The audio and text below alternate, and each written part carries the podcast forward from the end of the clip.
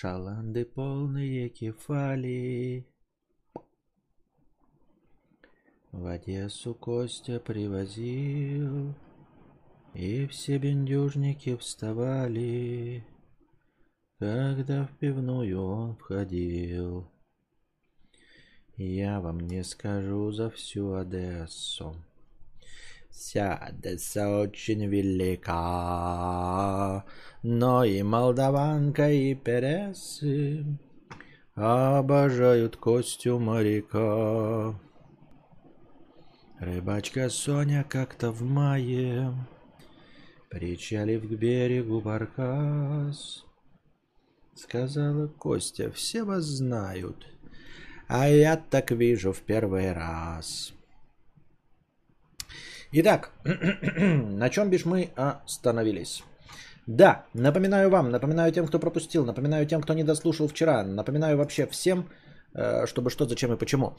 Мы начинаем, а, мы начинаем КВН. Для кого? Для чего? Э, с этого момента пробуем новую политику. Будем надеяться, что э, вы будете продолжать быть спонсорами э, и чтобы получить доступ к чату, а может быть еще и какой-то дополнительный контент. Вот, и благодаря подписчикам э, есть, благодаря спонсорам, э, есть теперь возможность э, по умолчанию начинать э, любой стрим с полутора тысяч хорошего настроения. То есть все, что вы задонатите в межстримье, в начале во время заставки, оно все будет добавляться плюс к полутора тысячам. Вот. Э, не с нуля начинается, а с полутора тысяч. Поэтому любой ваш межподкастовый донат э, с этого дня пока что э, будет добавляться к полутора тысячам хорошего настроения, что позволит вам в любом э, случае получить за счет своего доната э, увеличение хорошего настроения. Потому что раньше так не было. Раньше стрим начинался с полутора тысяч вне зависимости, ну примерно, плюс-минус, вне зависимости от того, сколько вы задонатили. Если меж стримов было 100 рублей, мне, я докидывал 1400.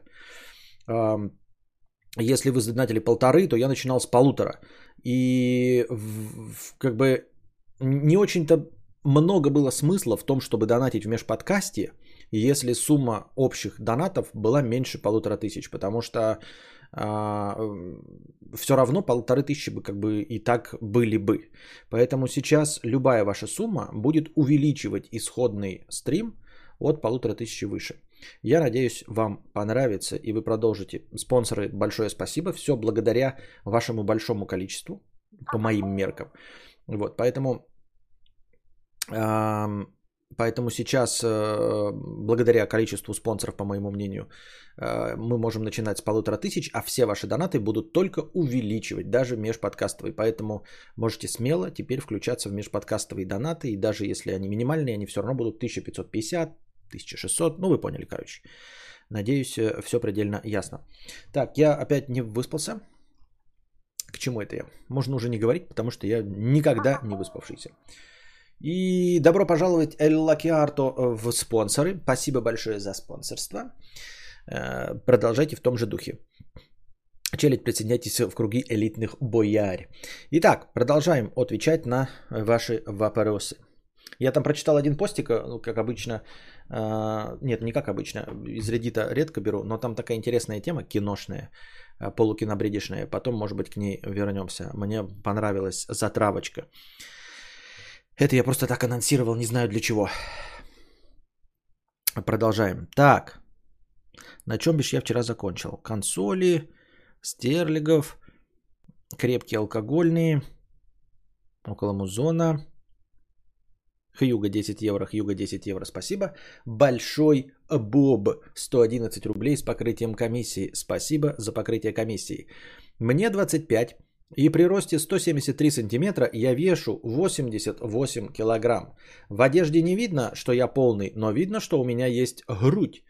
Эта проблема была со мной всю жизнь. Под виду э, это первый второй размер.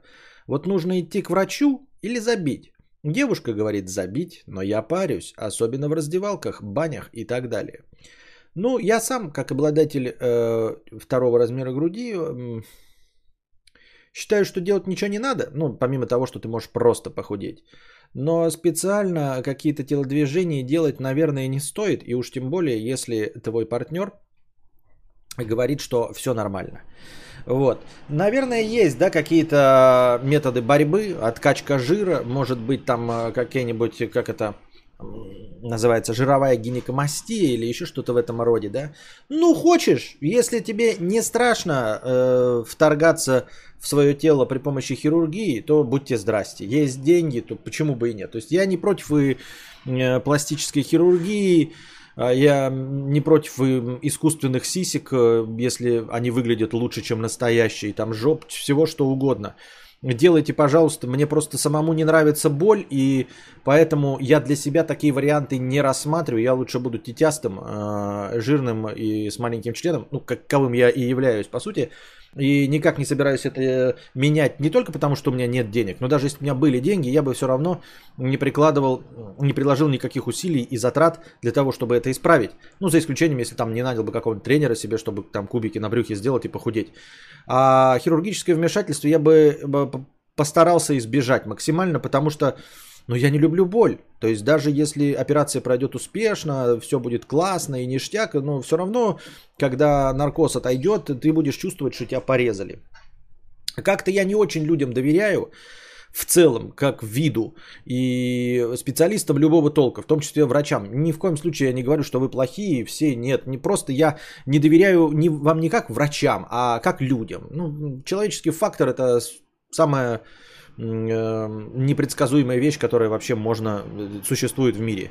Э, большинство аварий, всего, что происходит, происходит так-то по вине не, не техники, а человеческого фактора. А если еще э, смотреть вглубь, то, например, износ техники, который допустили до, например, эксплуатации, это ведь тоже человеческий фактор. То есть, по сути дела, все, что происходит отвратительное в этом мире, происходит в результате человеческого фактора. Железо само по себе не ломается. Если вы сделали самолет, который взлетает, вы можете его поставить, им не пользоваться. И он будет прекрасным летающим самолетом, который не летает, не падает и ничего, понимаете? Поэтому самолеты падают только в силу человеческого фактора. Если что-то вот упало, ну я просто привожу пример э, авиатранспорт, потому что так вот самое заметное, да, это все происходит в результате человеческого фактора. Ничего не происходит в результате техники, потому что, ну, техника же когда-то работала, если она вышла из строя и кто-то это допустил, это человеческий фактор. Если кто-то неправильно управлял, это человеческий фактор.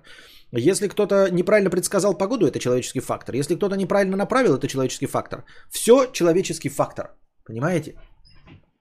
Само по себе, э, сам по себе ни один механизм просто так не ломается. Если он сломался во время эксплуатации, это значит, что есть где-то человек, который допустил человеческий фактор – и позволил этому механизму а, пойти в эксплуатацию. Вот. Поэтому, если нет необходимости, я понимаю, когда стоит вопрос жизни и смерти или э, очень болезненной болезни, э, тогда, конечно, нужно там вторгаться в свое тело при помощи хирургии. Но если нет э, вопроса жизни и смерти, то я рекомендовал бы, ребята, не вторгаться в свое тело. Ну, просто не испытывать судьбу. Просто не испытывать э, на проверку человеческий фактор. Вот. Именно поэтому, мне кажется, а, например, огромное количество врачей, э, понимая, что такое человеческий фактор, не делают себе какую-то там операцию по корректировке зрения. Потому что в очках ты ходишь, они как бы очки и есть, понимаете, они снаружи, они не вторгаются. Ты, конечно, говорят, очки плохо, потому что у тебя там глаза не двигаются, они все время прямо там, они атрофируются, мышцы, пятое и десятое. Но в конечном-то итоге врачи стараются избегать хирургического вмешательства себе подобных. Да? Это о чем-то договорит, мне так кажется. А, я за модификацию тела болью не боюсь. Ну, так и говорю, это все отношения. Поэтому, если хочешь, то можешь э, себе, э, ну, там, с титьками что-то сделать э, лишними. Но в целом это не отпугивает женщин как, ну, вот просто так, само по себе. Э, вообще стараться понравиться противоположному полу, ну или вообще каким-то людям, там партнерам, не партнерам, это такое себе неблагодарное занятие, потому что э, может оказаться, что э, тому, на кого ты рассчитываешь, это все не нужно. Вот ты э, думаешь, что нужно, чтобы ты был поджарой, а этому человеку нужны деньги. Ну ладно, деньги не всем нравятся. А окажется, что она любит юмористов, понимаешь, и будет трахаться с толстым, э, титькастым, э, подбородочным чуваком, который, по ее мнению, классно шутит. А ты такой потратил два года, сделал себе кубики на брюхе, э, сделал липосакцию титик, а в итоге ей нравятся, блядь, смехуёчники. Вот и все, понимаешь? Э, милым для всех не будешь, то есть универсального такого способа, чтобы всем нравиться не будешь. С другой стороны, ты говоришь, что тебя самого это смущает, да, то есть как и женщины э, красят себе ногти исключительно для себя, как и большая часть одежды женщин э, асексуальная тоже надевается только для того, чтобы порадовать себя, прически, цвета волос, все это делается только для себя, то почему бы и тебе для себя, для собственного успокоения там не уменьшить титьки, да? То есть я бы себе тоже брюхо уменьшил, чтобы удобно завязывать шнурки, но, но я хирургическое вмешательство боюсь. Поэтому, если хочешь, есть деньги, есть какой-то врач, которому ты доверяешь, то, пожалуйста, делай, если это уберет твои комплексы. Разговоры о том, что э, от комплексов не убежать, не, это хуйня полная, убежать. Убежать, убежать. Вот это вот бред про то, что ой, ты исправишь себе нос и будешь также по какому-то другому поводу комплексовать. Нет, это полная хуйня. Это полная хуйня. Да, у тебя будут другие комплексы, и они, возможно, есть, но от носа ты избавишься, если нос удался сделать. Там, если ты э, был э, там с лишним весом и этот лишний вес поборол, то лишний вес пропадет. Ты не будешь... Это э, вот эти идиотские мысли о том, что ой, ты никогда не будешь себе нравиться. Нет, хуйня полная. Полная хуйня. Мне мой опыт подсказывает, что я сам себе в своем теле нравился, э, когда был худеньким. И типа не было такого, что ой, я буду худеть до бесконечности, пока не стану анорексиком и не сдохну. Нет, ты такой, бля, я заебись выгляжу. У меня есть кубики на брюхе, я себя прекрасно чувствую. Э, гораздо лучше, чем было. Все отлично, не вижу с этим никакой проблемы.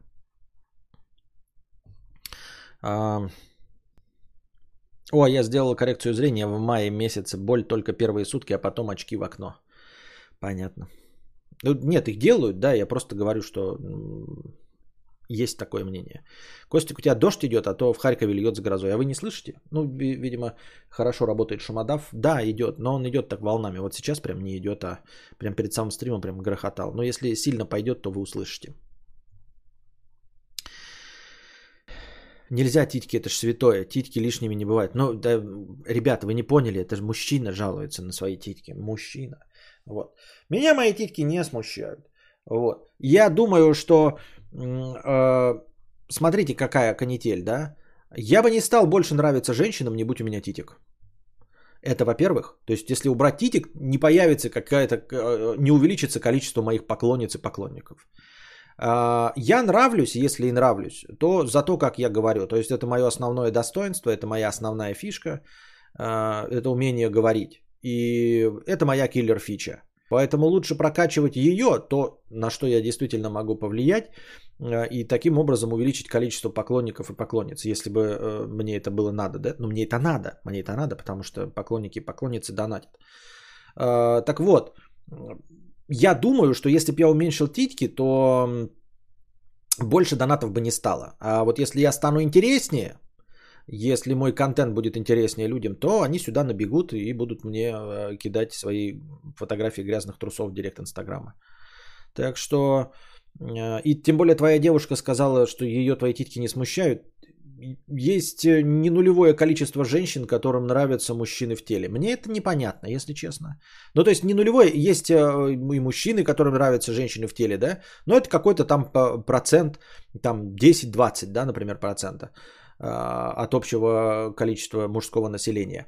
А вот женщинам что-то прям очень много нравится. Эм, не то чтобы в теле, я не говорю жирбесы, как я, или как вы, а я имею в виду, что в принципе не идеальное тело. То есть женщинам они вообще на кубике не, не, не того. Ну, мужчины, например, падки, да, на там сочные жопы, на э, фигуру песочные часы, на тонкую талию, там на выдающуюся грудь, на э, упругие ляжки. Ну, то есть, если мы покажем такую, да, то она, ну, 86% мужчин скажут, она симпатичная, да, красивая там или что-то еще. А вот э, если женщинам показать э, парня с кубиками, то не будет стремиться к 86%. Дай бог, если 50%, 50% скажут, да, он симпатичный. А так будут выбирать на ебальник, на умение говорить, на статус. Статус очень, очень много значит э, мне так кажется, пускай это звучит, возможно, кому-то как сексизм, но э, женщины влюбляются в статус. Я не имею в виду, что надо там быть высокоранговым, но я имею в виду какой-то вот, который им нужен э, э, статус. Э, они на него обращают внимание. Это для них сексуальность, а не физические проявления. Понимаете? Поэтому если конкретно ты в кого-то втюрился, и она говорит, что вот я в тебя полюбила бы или с тобой бы стала, если у тебя кубики брюха, тогда да. А так, чтобы, знаете, на широкую ногу, я одинокий хуй, мне никто не дает, вот я накачаюсь. Это самое неблагодарное, что может быть, потому что им это не надо вообще полностью, целиком. Это их не интересует. С массой и возрастом ты выглядишь все больше как мудрец, знающий в этой жизни больше, чем обычные обыватели. Спасибо большое. Вмешиваться в свое тело, если с психикой все норм, ну такое. Я лучше буду жирным и стиками, но таким и буду. Это э, юношеский максимализм и тиктокерское инфо-цыганство, Антон Фрио. А настоящая мудрость с возрастом делай все, что угодно. Понял? То есть э, ты говоришь, я лучше буду жирным и стиками, но таким и буду. Ну какая разница, кто ты есть? Ты есть тот, кто кого-то из себя скорчил. По-честному. Никто не знает э, э, тебя настоящего, потому что ты настоящим не бываешь. И никому ты настоящий не нужен. Не с пафосной точки зрения, а я имею в виду, ну это неинтересно. Вселенная, которая тебя видит настоящим, ей насрано, она неодушевленный предмет. А все остальное это социальное. Поэтому мне кажется, я могу быть неправ, но вот сейчас у меня такое мнение, что э, женщины как социальные существа э, предпочитают, э, не предпочитают, а как скажем, ну, в общем, выбирают себе партнера по тому, какое место он занимает в социуме. Я не говорю, что должна быть объективная какая-то иерархия, просто вот ей, допустим, нужен, например, наоборот, одиночка и молчун. Одиночка и молчун человек может быть только если есть вокруг люди. Потому что в тайге все одиночки и молчуны. Ты не можешь, наблюдая, например, со стороны, будучи невидимкой, понять, одиночка и молчун ли человек, который находится один в тайге. Ему не с кем разговаривать. Чтобы понять, что человек мало общается, тебе нужно увидеть его в окружении людей и то, как он избегает общаться. И наоборот, а, чтобы понять, что мужчина там, например, смешной, нужно увидеть, как он шутит. Если он будет в тайге, ты не узнаешь, шутит он вообще или нет если он один в тайге. Поэтому все, что интересует женщин, это то, как мужчина проявляет себя в социуме. Идеальных э, ситуаций, когда женщина оценивает мужчину только как э, кормильца, их не существует уже давным-давно. Нет такой ситуации, в которой э, земля покинута людьми, и остался один мужчина, и одна женщина как-то оказалось, больше никого нет. И вот она за ним издалека, за его сторожкой наблюдает, может ли он прокормить ее и семью, и ее не волнует, э, насколько он социален. Такой ситуации не будет, понимаете? Вот. Поэтому есть даже подозрение такое, что я не, ну, не особенно там популярностью пользуюсь э, у людей, а, но я смею предположить, на основе ничего, смею предположить, что сейчас я нравлюсь людям больше, чем когда я был красивый, молодой и никому не нужный. Вот смею предположить, что даже моего минимального социального статуса, э, который ну, заключается в том, что пара сотен человек меня слушают, он уже э, выставляет меня в лучшем свете, чем мое худое, красивое и молодое тело. Я подозреваю, что тогда я нравился, например, а, лицам противоположного пола а, меньше, чем сейчас. Хотя я сейчас старый, обрюзгший, еще и унылый, но при этом а, у меня есть ачивка. 200 человек меня слушают ежедневно. То есть из большого количества населения земного шара я добился внимания 200 человек. Я достаточно интересен, чтобы нашлась компания людей, которые даже за деньги готовы меня слушать. И это повышает мой ранг в глазах противоположного пола. Я так думаю. Могу быть неправ, но как-то мне так сейчас это видится почему-то. А, хотя бы можно судить о том, и, понимаете, мы не можем судить о приставаниях женщин. Мне что тогда не приставали, что сейчас не приставают, что тогда не было директе Инстаграм и Титик, что сейчас нет, что тогда меня никто хотел, что нет. Но вы скажете, с чего ты это взял? А с того, что, например, сейчас я что-то говорю, и мои слова э, вызывают одобрение у женщин. То есть я вижу, например, э, людей с не женскими никами, и они говорят там, что я когда-то прав. И вот 15-20 лет назад, когда я что-то говорил, гораздо меньше женщин э, вслух признавались, э, что я прав. Понимаете? Как-то так я это вижу. У мужчины должно быть что-то пощупать, костлявый не очень. Угу. Лучше качаться на волнах, чем биться о скалы. Тощая корова еще не газель. В смысле, представь себя с кубиками, будешь стримить без футболки и делать вид, что все нормально, иногда поигрывая мышцами груди. Так ты пойми, Сфорц, это будет радовать только меня. Мои кубики на брюхе будут радовать только меня. Они никому не нужны. Ни вам, ни моей жене не нужны. А, никому не нужны мои кубики на брюхе. Радовать глаз они будут только мой. Это как вот Dodge Challenger, а, если я буду на нем ехать. Я ни одну телку не сниму, зато сниму любого мужика. Вот так же, как, так же и здесь как-то работает. Смотрел недавно старые стримы, с тобой больше срались и пытались свое мнение навязать тебе. Сейчас все понимают, что она хуя, и чтобы что тебе что-то доказывать. Единицы не в счет.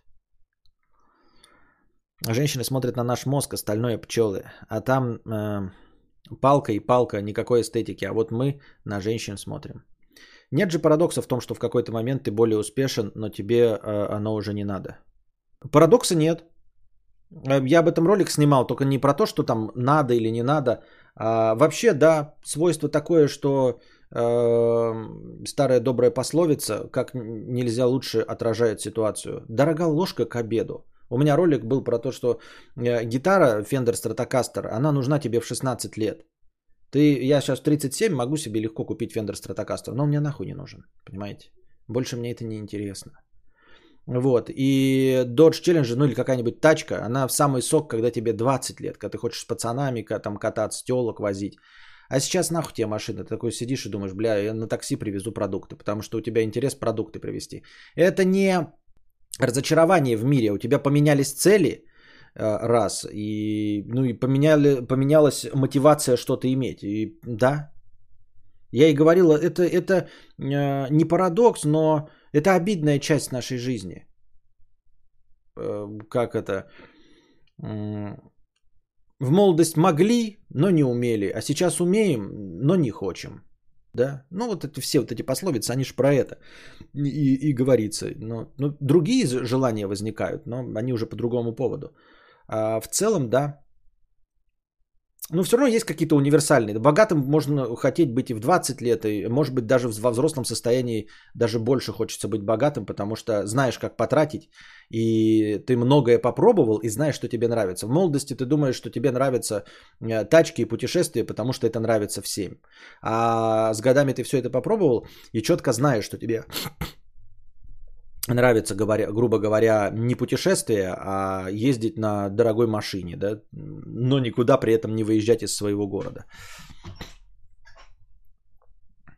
Костик в дырочку, я не пидор, но вот что, я могу посмотреть нынешнего пухленького Куплинова с хрипотцой, но не могу смотреть его старые худые стримы. Ну вот видите как. Есть только один парадокс, парадокс страсти.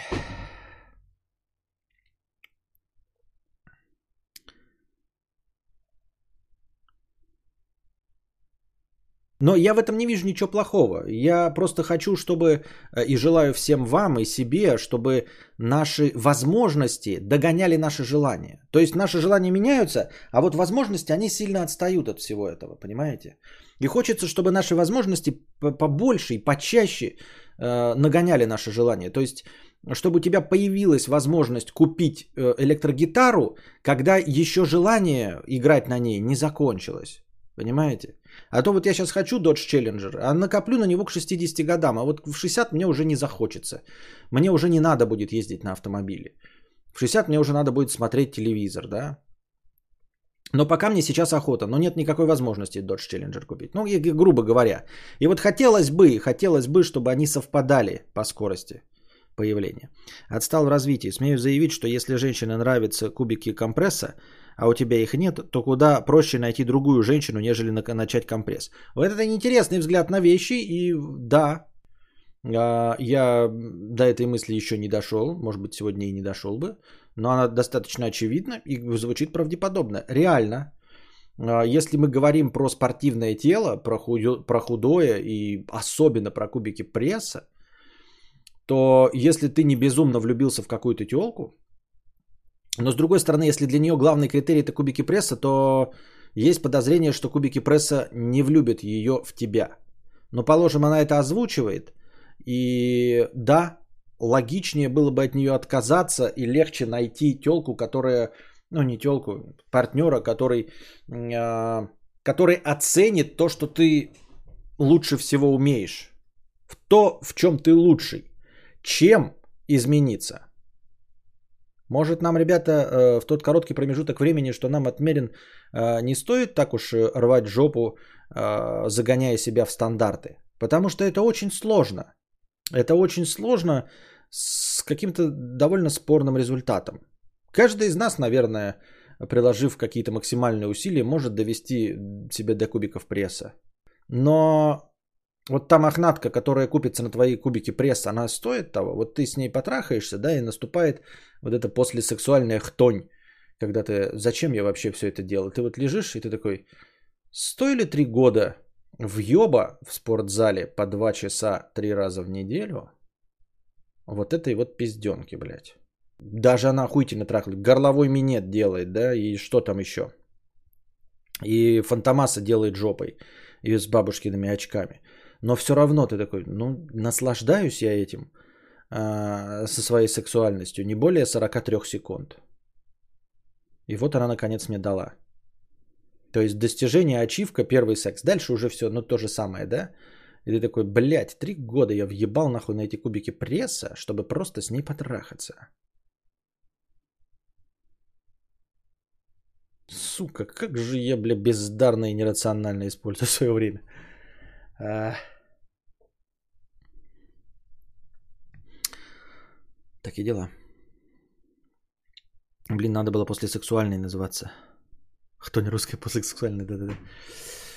Благой 300 рублей с покрытием комиссии. Как это скрипнуть, помогите. Большой Боб 250 рублей. Но мы не забываем, да, что лишний вес это надо в каких-то пределах допустимого. Сейчас исследования проводятся, что люди с небольшим а, жирком, они здоровее и дольше живут. Надо вот э, поддерживать себя в том состоянии, чтобы не превратиться в жиробубеля, а, у которого лишний вес влияет на здоровье. То есть качество твоей жизни начнет стремительно снижаться. Ты не просто не сможешь завязывать шнурки, а будешь Э, двигаться, э, пыхтеть и, и пятое, и десятое, и тогда, конечно, лучше себя поддерживать в каком-то комфортном состоянии. Поэтому, наверное, согласно последних исследований, ученые и рекомендуют держать свое тело в комфортном состоянии. Не в каком-то худом или толстом, а в комфортном состоянии, в котором ты довольно долго можешь поддерживать без особых усилий свой вес. Вот у меня он вроде бы мой, мой центнер, но он мне не нравится, он избыточен, мне в нем неудобно. Но это то, что я легко могу поддерживать э, со своим метаболизмом. А, Артур 100 рублей с покрытием комиссии. А, а ведь не классический разум, вселенная и теория Моргана – это весьма неплохой базис и мораль для твоих будущих книг. Спасибо за подкаст, Константин. Кстати, поступаю на журналиста. Через пару дней уезжаю в другой город вместе с девушкой. Пожелаю удачи. А я, в свою очередь, желаю удачи тебе. Желаем тебе удачи, дорогой э, юный журналист. Надеемся, у тебя все получится. Журнализм, наверное, это интересно. Кис-кис 100 рублей с покрытием комиссии. Здравствуй, богатей, Константин. У меня хтоническая проблема. Мой близкий родственник алкоголик. Уже конченый, нет шанса на просвет. Он живет со своей мамой и отравляет ей жизнь. И я не понимаю, как им помочь. В психушку его не упечь, силы средств на это нет. Что вообще можно сделать? Честно говоря, понятия не имею, что можно сделать. И нужно ли что-то делать? Ну, тебя это как-то... Э, имеешь ли ты право вообще что-то делать в чужой жизни? Схуя ли ты решил, что ты Штольц, а вот этот твой товарищ Обломов нуждается в твоей помощи? Ведь есть мнение, что Обломов не нуждается в помощи Штольца. Есть мнение, что Обломов абсолютно самодостаточен в своей обломовщине. И чувствовал бы себя еще счастливее, если бы не находились штольцы, которые говорили бы Обломову, что его жизнь неверна. Не будь Штольцев, Обломов был бы просто счастливее с тем, что у него есть, потому что он идет своим путем. И у него этот путь очень хорошо получается. Но Штольц постоянно тебя подсирает.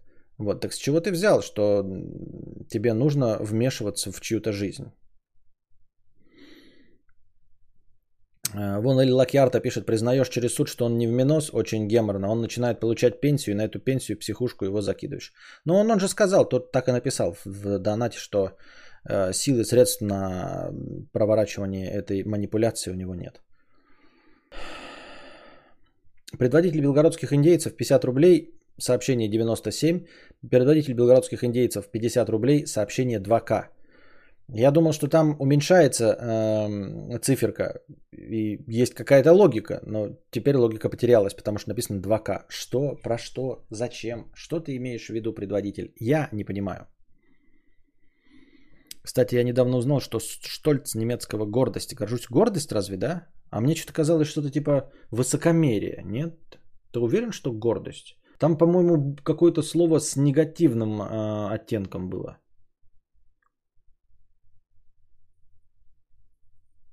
Разве нет? Кто у нас есть тут нем, нем, немкоязычные, немецкоязычные? Котик 50 рублей. Объясняю, что хотел сказать Павел Револьвер в вчерашнем донате, когда он рассказывал, ну, в общем, в своей простыне. Он удивляется, что люди, которые его обижали, все равно достигают успеха. По логике Павла Револьвера, успеха должны добиваться хорошие, а не плохие люди. В простыне он приводит пример, как плохие люди имеют успех. Павлу Револьверу 10 лет. Ну, не знаю, 10 или 10, но мы, в общем, вчера это, в принципе, и обсудили. Да? Я, я, так, я так и понял. Я и отвечал, исходя вот из этого посыла, что успех никак не связан с тем, добрый человек или нет. И Вселенная не должна никому быть справедливой и награждать тех, кто хороший, по нашему мнению.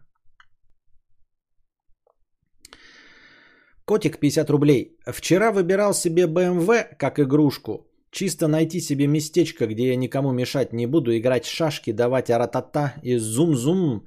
Ну и чтобы недорого, не жалко было убивать. Выбрал охуенно красную М5 98 года, снял с карты деньги и купил стеклопакеты в квартиру. Поздравь с покупкой, мудрец.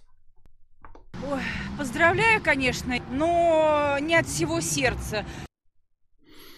А, я подозреваю, что здесь шутка заключается в том, что ты выбрал тачку М5 98 года, но денег, которые ты снял, тебе хватило только на установку стеклопакетов.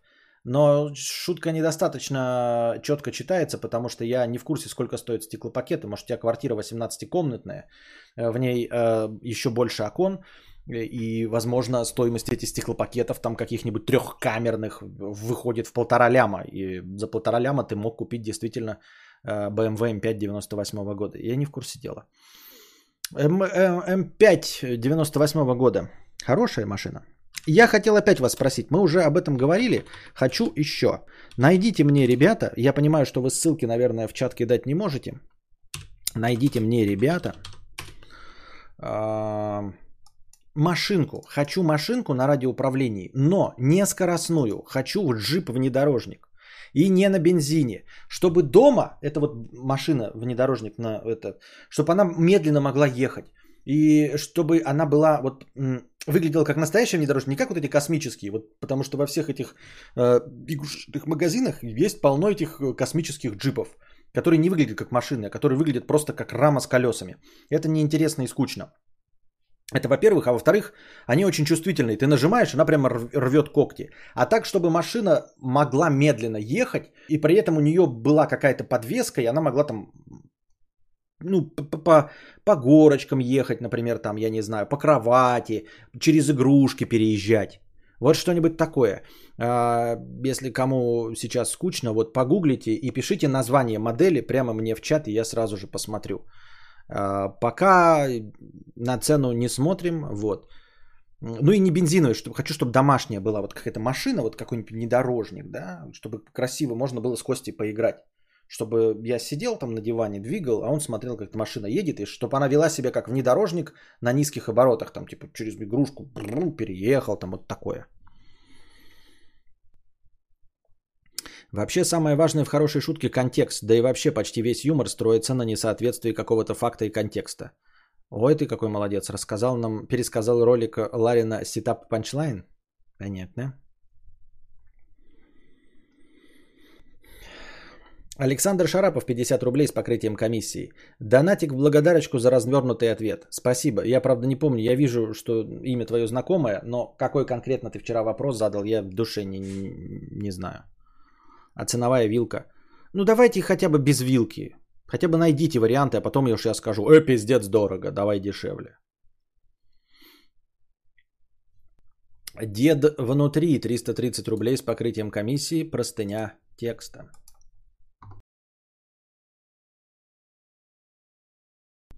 Оправдывает ли всегда цель свои средства? А, здравствуй и богатей, император Константин. И вам не бедней. Прочитал тут давеча книжонку, коллекционер называется. Сюжет банален. Задрот-энтомолог едет кукухой и решает вместо очередной бабочки поймать женщину и запертой держать ее в подвале. Такая себе книга, ну, я, мы знаем, это кто, блядь, не Фолкнер, как же его? Фаусло. Никаких грязных мыслей, несколько снимков, чтоб навеки тебя удержать. Никаких грубых слов, только любовь. Это песня «Коллекционер», а, по-моему, группы «Дедушки». Так вот, а, поймать женщину, запертой держать ее в подвале. Такая себе книга, однако заставила меня задуматься, так как эта девушка все время задавала себе вопрос, могу ли я взять и убить этого поехавшего и сбежать. И в итоге пришла к выводу, нет, не могу. Ведь если я его убью, то опущусь до его уровня. Нет, этому не бывать, надо искать другие методы и пути. Я не такая быдлота, как он. И в жизни я таких людей тоже наблюдаю, да и сам такой, мол, мы не можем поступить так, как поступил этот нехороший человек и отплатить ему той же монетой. Мы не такие. И очень много фильмов, кстати, этому посвящено, где прямым текстом говорится, что э, хорошие люди не имеют права использовать тот же инструментарий, что и злодеи, чтобы им не уподобиться. Такая ситуация происходит не только один на один с какими-то двумя людьми, но и с группами людей, когда одна группа притесняет другую группу. В общем, вопрос в том, а что, бля, если нет? А что если эта мысль абсурдна в своем корне? Что если нету никаких методов, которые соответствуют моральной позиции? Нет хороших и плохих методов, а есть просто эффективные и неэффективные методы говна и терпильства. И методы говна применяются на самом деле не из-за праведной моральной позиции, а из-за высокомерной мысли, что они лучше других. Плюс тем самым оправдывают свою слабость или бездействие, как думаешь? Ну смотри, я не согласен с тем, что моральная позиция из-за высокого высокомерия, из-за того, что ты лучше других. Не думаю. Вот, например, а, смог ли бы я казнить а, маньяка? Есть подозрение, что нет. Это выше моих сил. То есть, ну,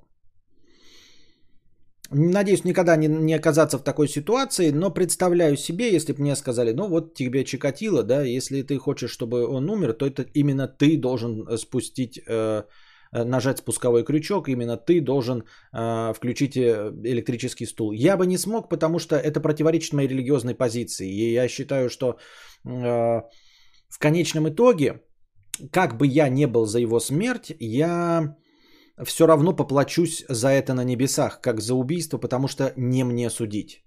Вот, потому что я беру на себя функции Бога. Ну, то есть это моя религиозная проблема. И где ты говоришь, что это оправдывает слабость и бездействие, это возможно. Но это не проявление высокомерия. А, я не делаю как злодеи, скорее из страха, действительно, и из того, что это выше моих каких-то этических соображений, выше моей совести. Но я очень хочу этого. То есть я себе представляю, да, что вот, ну, плохой человек сгорит в машине. Но я не могу эту машину сам поджечь. Понимаешь? В целом я же придерживаюсь позиции, что э, клин клином можно вышибать. Око за око, зуб за зуб. Это проявляется в высшей степени э, в моих взглядах на смертную казнь. Ну, то есть э, убийца должен быть убит. Просто убит. Э, несмотря ни на гуманизм, ни несмотря ни э, на не работают никакие принципы, что мы уподобимся ему, потому что, как ты и сказал, это эффективно и рационально. Вместо того, чтобы тратить налоговые деньги на содержание маньяка, его нужно убить, чтобы он больше никого не убил. Просто. Не потому, что он исправится или не исправится, а чтобы он больше никого не убил. Потому что все равно есть не нулевая вероятность, что его выпустят в 65 лет, там в 70, как вот этого маньяка, э, с которым э, лошадь пиздела и он повторит э, свои телодвижения. Есть вероятность, что он нападет на охранника и его покалечит. Есть вероятность, что он нападет на других преступников, у которых, например, меньшие преступления, и их покалечит или убьет. Вот, э, поэтому убийц нужно убивать просто, чтобы они больше не убили. Вот почему. Это не э, инструмент запугивания, как говорят, знаете, ой, э, это не работает, преступники не боятся э, смерти. Э, и все равно совершают свои преступления. Нет, мы их казним не для того, чтобы их напугать, что их обязательно настигнет кара. Нет, казнить их для того, чтобы они точно и доподлинно именно этот человек больше не совершил преступления. И если мы говорим о каких-то э, убийцах э, за наследство, ну и прочие бытовухи, то действительно там могут быть большие сроки и все остальное. Но есть, э, как и сейчас и применяется смертная казнь в Америке, а, или в Беларуси, а, она применяется в сторону конкретно а, мразей, которым лучше бы не жить.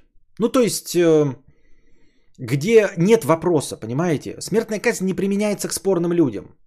Даже в Америке, вот там есть, когда нет абсолютной уверенности, даже если назначается смертная казнь, ее тянут 10, 15, 20, 25 лет, понимаете? Если нет полной уверенности.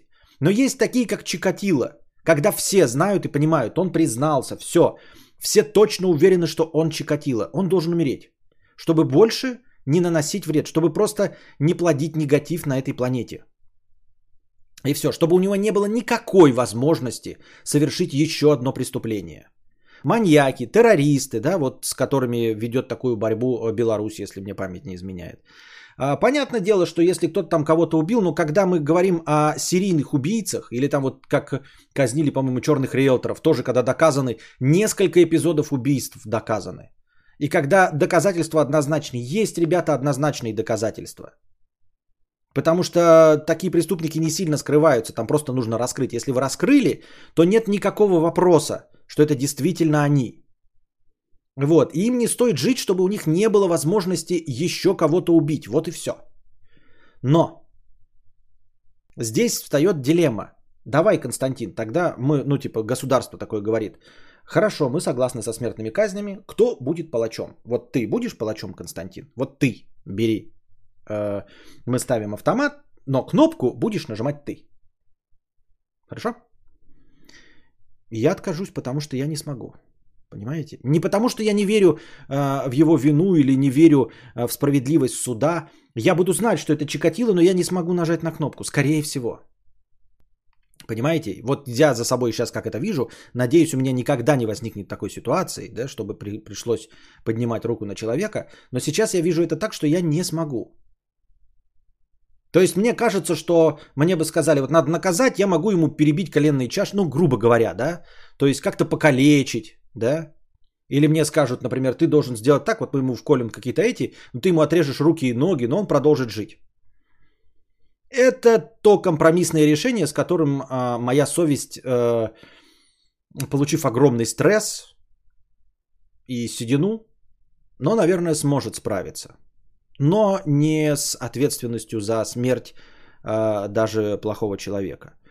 Вот. Но в целом я считаю, что э, если мы говорим не о таких сложных проблемах, как э, казнь и все остальное, если мы говорим просто, можно ли использовать против там, плохого человека то же самое, вот, например, тебя кто-то подсиживает, да, наускивает и директору говорит, что ты подонок, мерзавец, там, за глаза о тебе что-то говорит.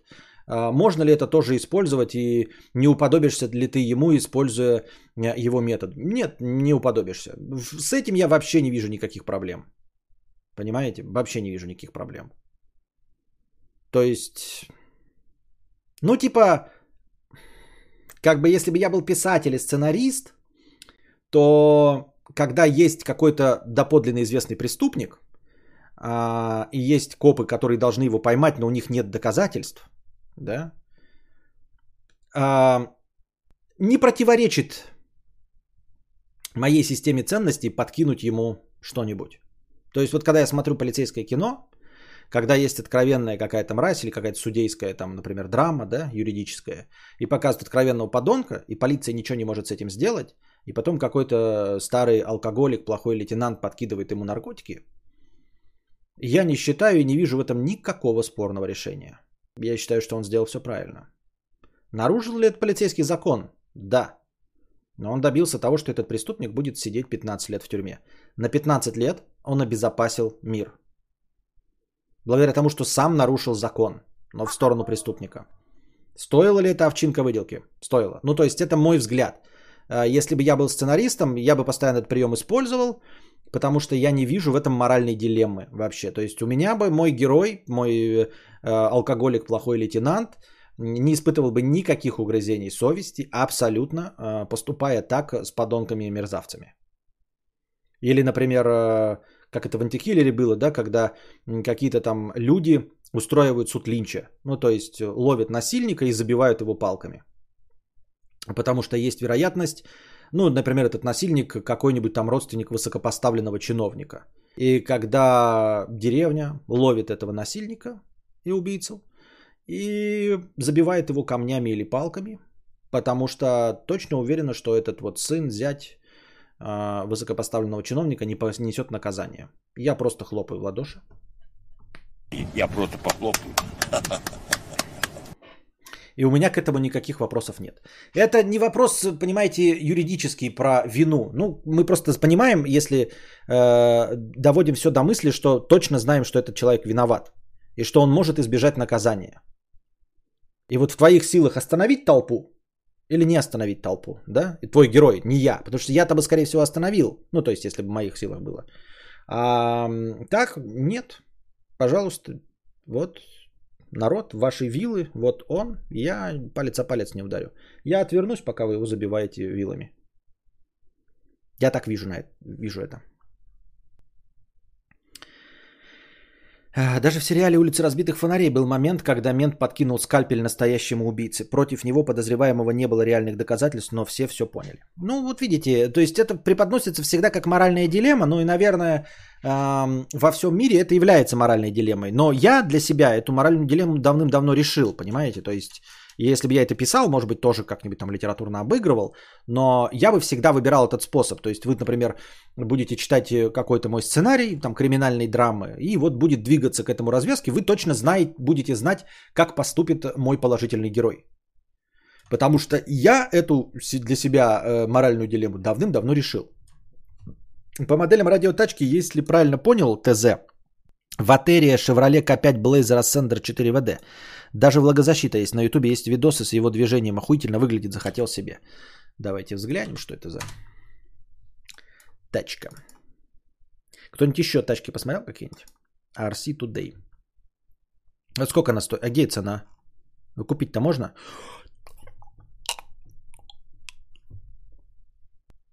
Меня я просто цену увидел, ребята, и меня немножко перекрыло нахуй. Там похожая машина есть, блядь, 41 тысяча. Нет, не 41 тысяча. Ты гонишь, что ли, блядь? И, по-моему, он бензиновый, нет?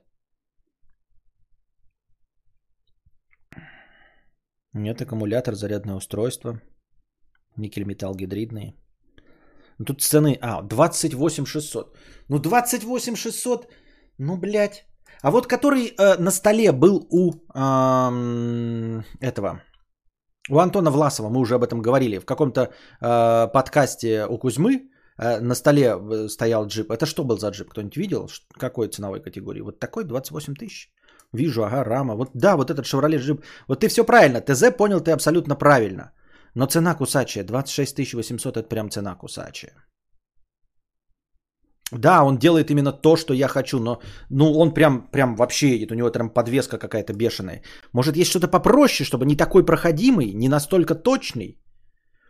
Тебе ТЗ э, немножечко подправляю, э, Doc the Sun. Давай попроще, есть попроще. Но вот правильно ты абсолютно все понял, что нужно делать, но попроще, не такой проходимый может быть. Да я посмотрел уже, там по скриншотам понятно, как он двигается. А, 26к это дохуя, нет, это дохуя. Это выше моих э, сил за игрушку. Ну хотя как, консоли же есть 26 800. Не, ну это много. За гоночку, за машинку, которая только ездит и все. Которой даже картриджи не вставляются. Новые. Хочу еще какие-нибудь... А, я уже себе заказал, кстати, карту памяти для этого. Ага, вижу. Спасибо. Э, видос. Сейчас перекину его куда-нибудь, чтобы не потерять. Заказал себе карту памяти на 256 гигов. Сразу, чтобы, надеюсь, забыть об этом навсегда для свеча. Надеюсь, ну, не думаю, что у меня будет игры на свече, которые заполнят 256 гигов. Ну, то есть там же картриджи покупаешь, только скачиваемые игры. Вот. И заказал еще этот чехол в, в виде покемона. В магазине, в котором у меня там копились скидочки, там минус 1000, и в итоге вышла хорошая цена и за карту памяти. э, 2800 и получается за это. Ну, короче, хорошая цена, надеюсь, будет. У меня будет карта памяти. Мне уже Диабло там есть, но он мне не устанавливается, потому что у меня места нет. Хочу еще э, купить Need for Speed Resurrection или как там, ну вот э, ремастер. Need for Speed Hot Pursuit ремастер. Он, оказывается, есть на свече. Почему бы не поиграть в нормальной, э, хорошей гоночки на свече? Зельда, конечно, подсаживает, ебать наркотик, ебать. Но я сегодня э, совершил не мужской поступок впервые. Да, но впервые с Зельдой, конечно. Раньше я тоже делал. Я посмотрел видос на ютубе, как решить одну загадулечку в святилище. Я типа пытался решить ее. Я правильно решал. Но мне не хватает вот скилла э, мелкой моторики движения. Я думал, может там какое-то есть другое нетривиальное решение. Написал в поиске это святилище, и в видосе показывает, что э, тупо чувак делает то же самое, что и я. То есть просто оно у него получается, а у меня физически не получается это сделать. Э, Там просто загадки, они могут решаться, наверное, не, не, не одним способом. И я думал, может быть, я что-то неправильно, то есть уперся, знаете, глаз замыленный, и я не вижу другого способа. А оказывается, это правильный способ был. Просто я рукожоп. Костя, Mitsubishi Outlander норм или как? Что значит норм или как? Хочешь подарить? Норм. Давай, беру. Ты, моделька имеешь в виду? Да, вряд ли моделька, да, есть. Да, отличный Outlander, это же жип. Все жипы отличные. Я говорю, начал смотреть, да, типа, и расстроился от того, что а, а, следующий шаг, да, чтобы поменять мою машину, это прям нужно денег, которых у меня нет вообще. Ну, то есть, если менять машину, то нужно менять ее на следующий класс. Не менять же э, на Kia Rio, например, да, продать свою и купить по свежее Kia Rio. Нахуй она надо. Или там на Renault Logan. Нахуй она надо. Ну, типа тот же самый класс седанов, вонючих. э, седана на седан пересаживаться бессмысленно. Э, Если пересаживаться с седана, то пересаживаться на внедорожник, э, кроссовер, да, городской внедорожник. Они все начинаются от трех. А машины мечты, которые Volvo максимально безопасные, они, оказывается, я посмотрел в обзорах, они прям официально называются премиальными, и там сразу заоблачные. Такой. Короче, буду ездить на своем полоседане, пока не сдохну нахуй от старости.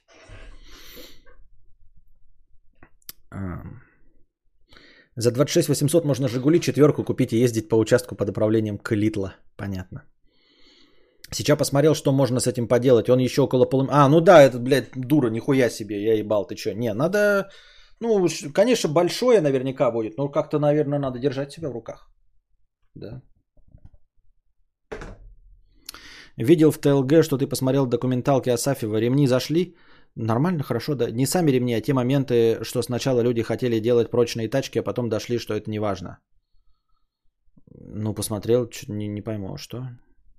Нива 21-21-3 городской интернет. Там нет, блядь, безопасности вообще, Антон. Ты только что пишешь про ремни безопасности и безопасности автомобилей, потом сразу же рекламируешь Ниву, у которой минус 3 балла, блядь, из пяти возможных. Need for Speed Resurrection. А чё? Хорошая часть НФС. Рассказал, чтобы совесть очистить? Что рассказал?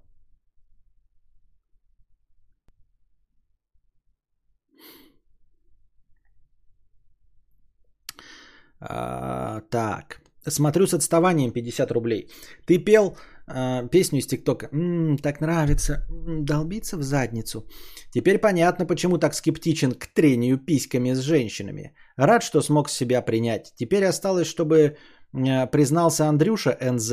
Ты уедешь к нему, будешь обнимать, сидеть сзади на мотоцикле, шептать что-то на ушко и никогда не будешь больше онлайн.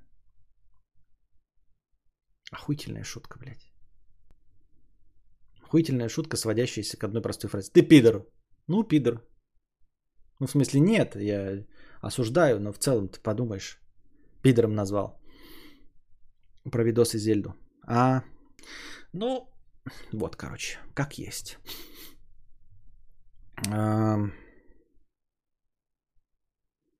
Док из Sun 150 рублей с покрытием комиссии. Здравствуй, богатей, Константин. Почему самый жирный вариант спонсорства называется «Король в желтом»?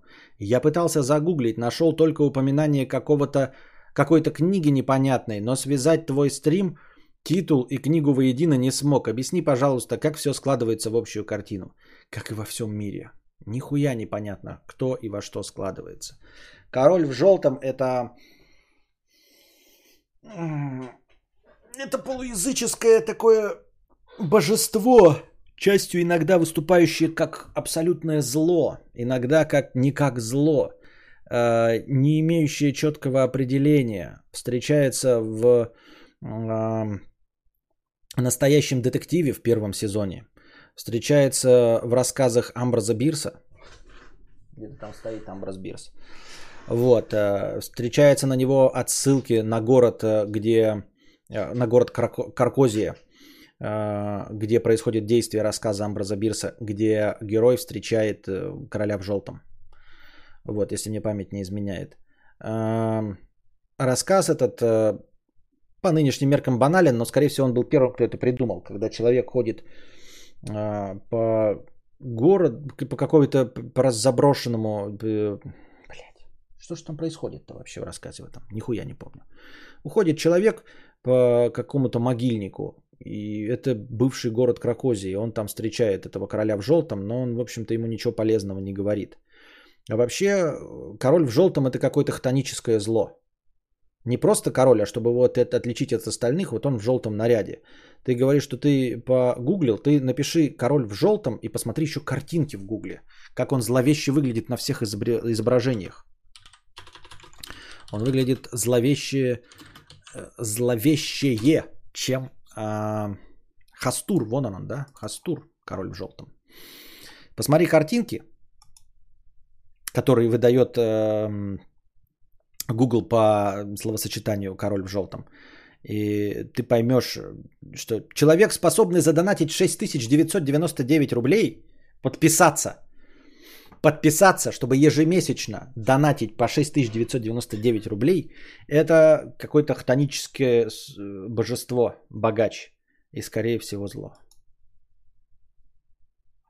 А, он еще и в, в, у, у Лавкрафта был. Он еще и у, у Лавкрафта был Хастур. Ну да, это какое-то зло, которое принимает разные облики. А, я просто забыл, у меня была какая-то... Мы об этом говорили, у нас даже был стрим об этом. Который встречается и принимает облик э, человекоподобного существа в желтом палантине. Персонаж мифов Ктулху. Одно из древних божеств, строго говоря, может быть отнесен к пантеону, составленному Лавкрафтом, лишь с натяжкой, поскольку был изобретен ранее другими авторами. Один из самых спорных и мало разработанных образов мифов Ктулху. Впервые появился в рассказе Амбраза Бирса а, пастух Гаита – там он предстает как довольно благожелательная сущность, а сколько-нибудь подробных описаний его внешности не дается. В творчестве Чемберса. А, ну, Хастур это имя его, да? Будем использовать. В рассказе Стивена Кинга «Бабуля» мальчик пытался успокоить ожившую ведьму именем ее духовного отца, которого звали Гастур – также обезумевшая бабуля при жизни кричала заклинание «Гай... «Гиаша, Гиаши, Гастур дегрион Йосов Тут почему-то в Википедии не написано про Игру престолов. Но он же есть в Игре престолов. Вот исследование есть какое-то даже. Король в желтом. Образ. Обзор художественных произведений и статей о Хастуре неназываемом. Ну, короче. О, да тут статья есть. Может быть, блядь, про него лекцию сделать? Про выдуманного персонажа. Звучит как план.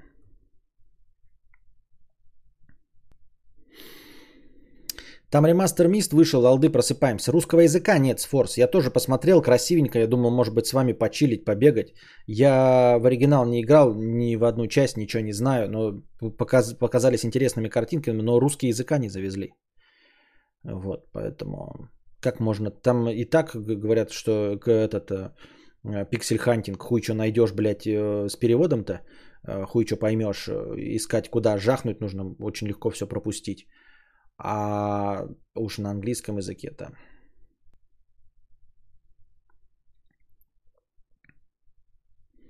Недавно посмотрел «Легенду о Зеленом рыцаре», теперь мое любимое кино. Гл- главный герой вылитый я, такой же растяпа его. Индус этот, да? Эм, что-то прочитал, что стоит посмотреть «Зеленого рыцаря». Что-то говорят, там какая-то, блядь, велотекущая говнина. Артхаус говна. Мне в какой-то момент казалось, что король в желтом это что-то про мочу. Не. Сколько еще донатов в очереди? Я не знаю. Не, мало. Мало, мало. Немного. Мало, не... А, ну есть простыня.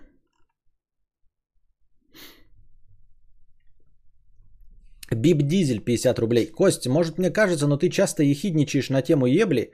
Мы с женой, правда, почти каждый день сексом занимаемся. Она сама пристает даже на даче у родителей. Это ж норма. В чем проблема-то? Проблема в том, что я не хочу об этом говорить. Ну, типа, мне не интересна эта тема для разговора. Поэтому я ехидничаю и э, говорю и отвечаю на отъебись. То есть э, сам по себе технический процесс – а, он не стоит того, чтобы обсуждать его на стриме. Если бы я был сексолог, сексопатолог, мы бы говорили, да, там про длительность полового акта, про, э, там, я не знаю, женский оргазм, ну, то есть про техническую составляющую. Я еще с горем пополам могу говорить про отношения, то есть то общение социальное, что ведет непосредственно к коитусу, к соитию.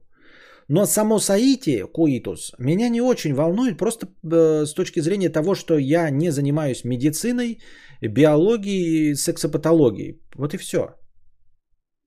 Э, точности так же, как э, меня, например, вот мы шутки шутками, да, мы обсуждаем там, как брить, брить жопу, но, в общем-то, сам процесс какания мы не обсуждаем, правильно?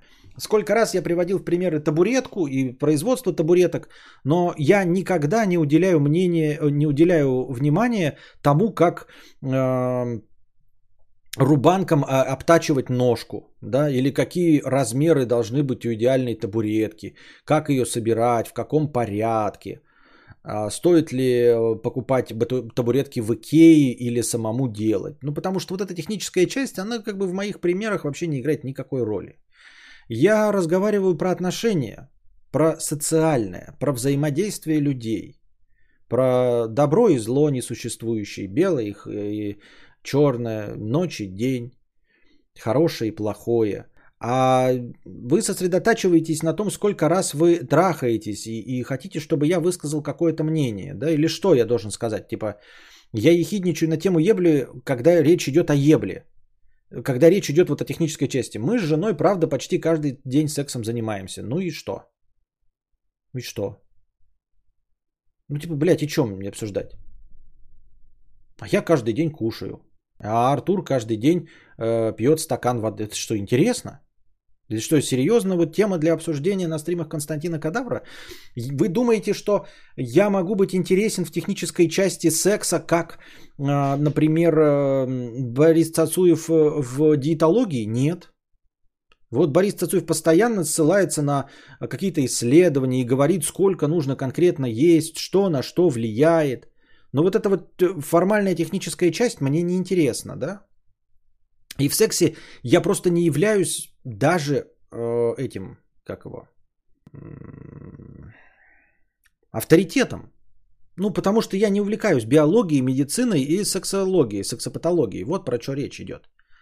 Точности так же я обсуждаю, например, в играх, как, как я делаю. Есть образные обзорщики игр. Вы видели мои обзоры игр? Помните игра против реальности, игра против реальности 2, обзор на Wolfenstein, обзор на э, Dirt Rally. Вы смотрели мои обзоры на игры?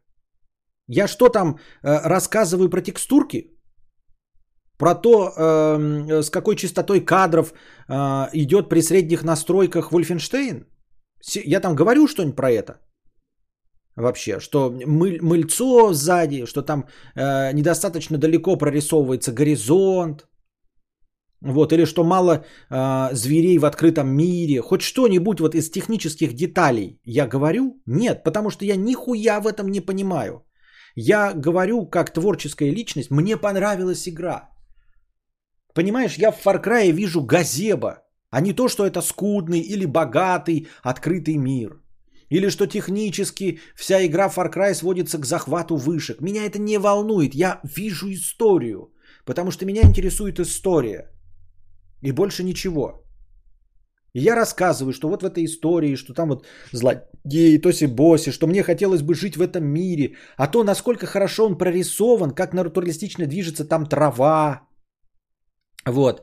А, какие, какой там э, богатый искусственный интеллект или э, скудный искусственный интеллект у врагов, хорошо они целятся или плохо, четкая или отдача у оружия. Это все прекрасные моменты, которые я вижу в других обзорах, но которых я абсолютно не касаюсь своих, потому что это не мой конек. Я техническую сторону игродела не понимаю совсем, полностью. И буду выглядеть глупо, когда я об этом говорю, потому что я не, не потому, что я не вижу этого, а потому что я не профессионал в этом деле. У меня нет э, опыта э, огромного количества игр, чтобы я мог хотя бы сравнить. И также в сексе. Мне, я, ну, ну, скажу я что-то. Я злонамеренно ничего не говорю про свой секс, да, потому что, ну, это э, личное физическое пространство. Есть еще масса вещей о своем физическом, о чем я вам не говорю. Вы тоже не поверите. Но просто эта тема вас тоже э, не... Эта тема не тоже, а она вас реально не волнует. То есть вы почему-то не говорите мне, э, не задаете вопросов про какие-то другие физические проявления моего тела. Вообще не касаетесь этого. Вот. И при этом, э, да и про секс тоже не говорите. Никто не задает вопрос про технической части секса. Только потом почему-то всплывают какие-то претензии, что я об этом не говорю. Я и не буду об этом говорить. Правильно? Любимый пример на табуретках. Ну вот, ну и, и о чем говорить? Да вот про количество секса в каждой паре. Будем говорить? То есть я буду об этом говорить так же, как я про все остальное, не применяя к себе. Ну да, а, есть э, люди, которые трахаются, как то блядь, где? Мы с женой почти каждый день занимаемся сексом. Норма. А есть люди, которые занимаются раз в неделю. Это тоже норма. Это я читал, но я, к сожалению, не могу, как Борис Цацулин, э, ссылаться на исследования и говорить, что я внизу, там приложу ссылки. Нет, я этого не буду делать, потому что, ну, мне это неинтересно, раз. А, во-вторых, я и не найду нихуя ссылок. Но я читал в интернете, что э, секс он такой, что все, что происходит за закрытыми дверями в спальне между двумя людьми по обоюдному согласию, все является нормой. Абсолютно все. Вот ты говоришь, мы занимаемся сексом э, каждый день. Молодцы, это норма. А другой мне напишет, а мы, Константин, вообще письками не тремся, но зато обмазываем друг друга говном, она кончает в этот момент, и я кончаю в этот момент, когда она меня обмазывает своим говном. Вот такие мы смешные чудаки. И это тоже норма. Я спрошу, вы по обоюдному согласию обмазываетесь говном? Да. А вы кому-нибудь мешаете? Нет. Все, какой вопрос? То есть вот ну, на таком уровне мы разговариваем. А ехидничаю, потому что... А что, ну я не настолько ехидничал-то, чтобы говорить об этом. Просто... Да, все, да на этом мои знания заканчиваются. Мои знания заканчиваются на одном простом постулате. Все норма.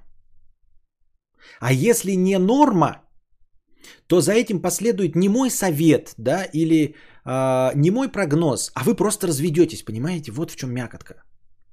То есть, ну, разведетесь или разбежитесь. Вот у вас есть какая-то пара, да, например. И вы можете трахаться э, каждый день, и тебе норма. А женщина, например, под тебя подстраивается, а у нее ниже либидо. Можно, конечно, как дурачок говорить, что э, норма каждый день трахаться. Но нет, у нее вот другой уровень либидо, например. Ей нужно раз в месяц. Э, и ее это заебывает.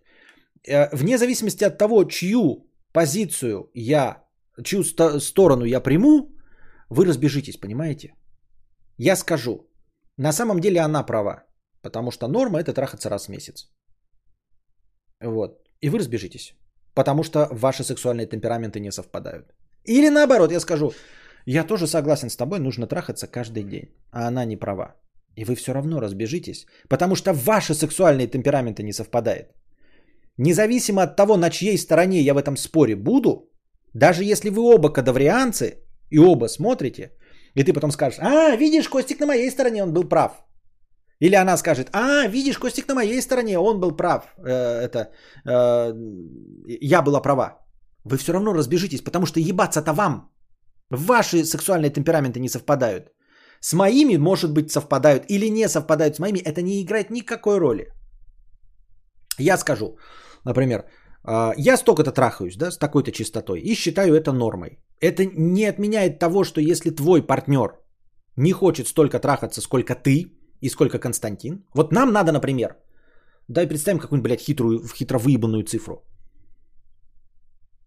Нам нужно трахаться понедельник, э, вторник и среду. А четверг, пятницу, субботу не надо. Вот только понедельник, вот только так, чтобы неравномерно было. И ты такой говоришь, я люблю трахаться, но по пять раз в день, но только понедельник, вторник, среду. А четверг, пятницу, субботу мне надо отдыхать. Воскресенье.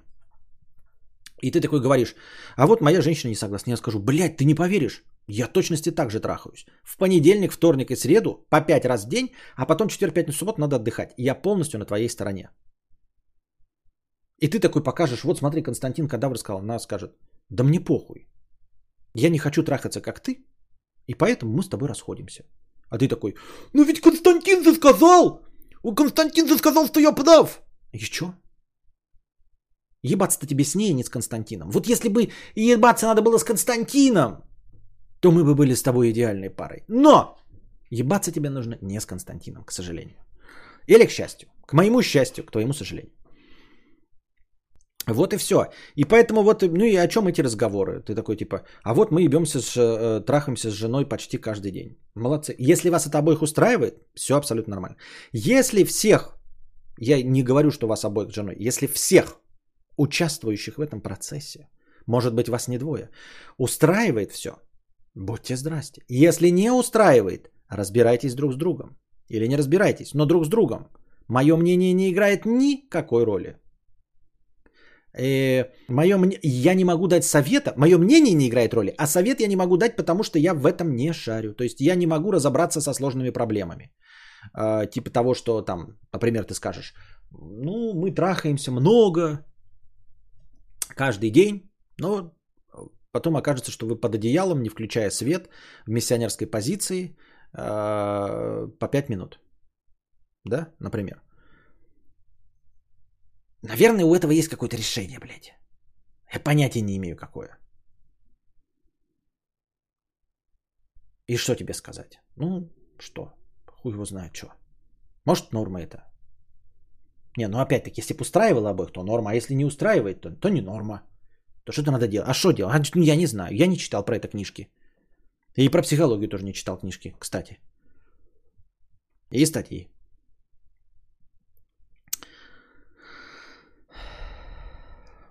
Я сегодня на него ходил, рыцарь зеленый. Артхаус плоть от плоти, крайне на любителя, но мне зашло на 7 из 10. Понятно.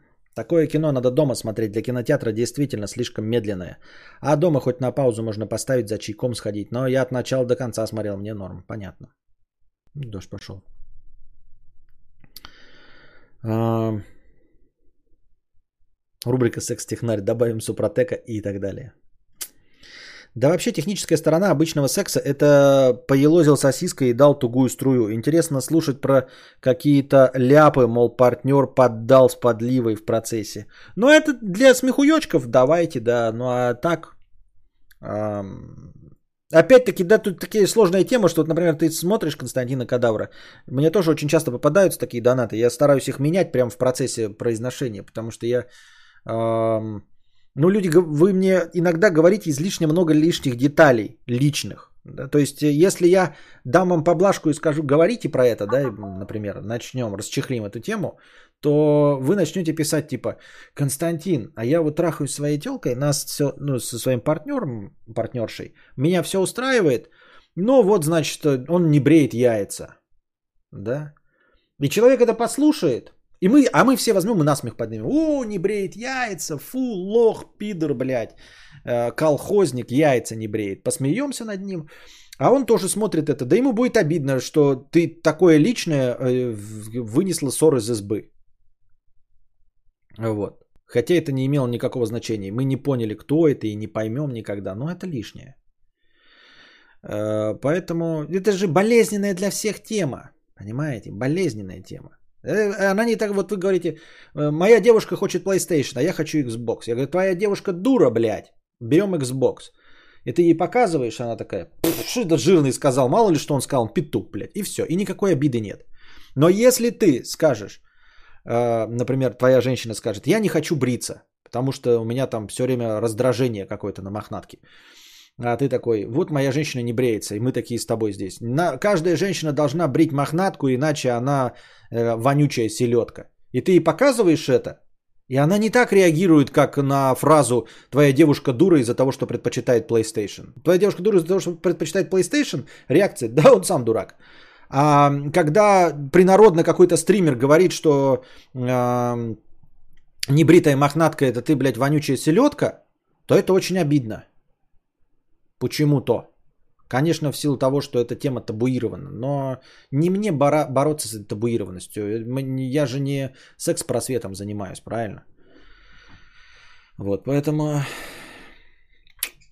такое себе. И вот как говорит, да, техническая сторона, э, интересно слушать про какие-то ляпы, мол, партнер поддал с подливой. Вот опять, да поддал с подливой. Норм это или не норм? Ну, давайте говорить на все эти банальные темы. Я ее жахаю, а она пердит пиздой, блядь. Норм это или не норм? Ну, норм. Ну и что, дальше что обсуждать? Ну, норм.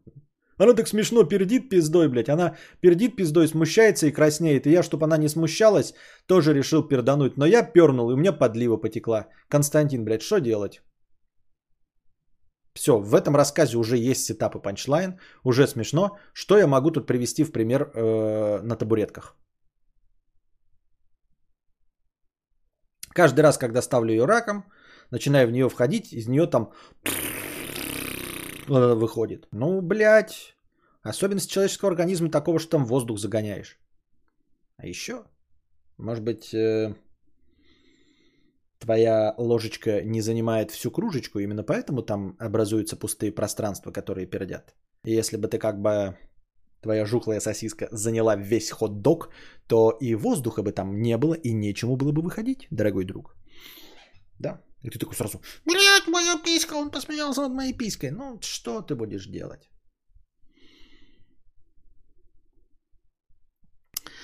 А, пам-пам-пам-пам. Просто все хотят залезть в постель Константину, хоть бы и в болтовне. Это же за всех мало мальских знаменитостей. Нам с детства прививали интерес к желтой прессе, к интиму именитых. Смирись, кадавр. Так э, нет. Ну, вообще да, но на самом же деле никому в постель не забираетесь. Никому в постель-то на самом деле не забираются. Все хотят каких-то желтых вот этих вот, скорее, вот смотрите, да, а, вот как мне в тот раз, э, вчера, позавчера, помните, почему ты ненавидишь свою семью, почему ты там не проводишь с ней время, там что-то еще, да, какой-то был у нас разговор. Все хотят вот такого жаренького, да, может вы, блядь, разводитесь, может вы на грани развода, может вы там еще что-то, да, вот делите ребенка, что-то пятое, десятое. Всем интересно, это как раз-таки не сексуальная подоплека. Потому что никто не спрашивает, как часто мы трахаемся и насколько я хорош в постели. Понимаете? Никто не спрашивает. А я бы рассказал, может быть. Не рассказал бы, конечно. Но показал, а, насколько я хорош в постели. Но об этом-то как раз никто не спрашивает. Все хотят вот жаренького вот этого, понимаете? И как раз-таки желтая пресса, а, вопреки ожиданиям, кажется, что она залезает в постель, а на самом деле она залезает не в постель, а в квартиры. Желтая пресса пишет там, знаете, а, ну, какой-нибудь там мужик изменил своей, э, артист изменил своей жене-актрисе. Они никто не обсуждают, что он залез вот к этой же, э, потому что она э, красивее, там, худее или наоборот э, э, нажористее, сочнее, сиськи больше. Никто это не обсуждает. Все обсуждают до момента постели, понимаете? Что они видели где-то, что в ресторации там какой-то Брэд Питт, еще что-то. Мы понятия не имеем, как ебется Анджелина Джоли. Мы понятия не имеем, как ебется Брэд Питт. Вот о чем речь.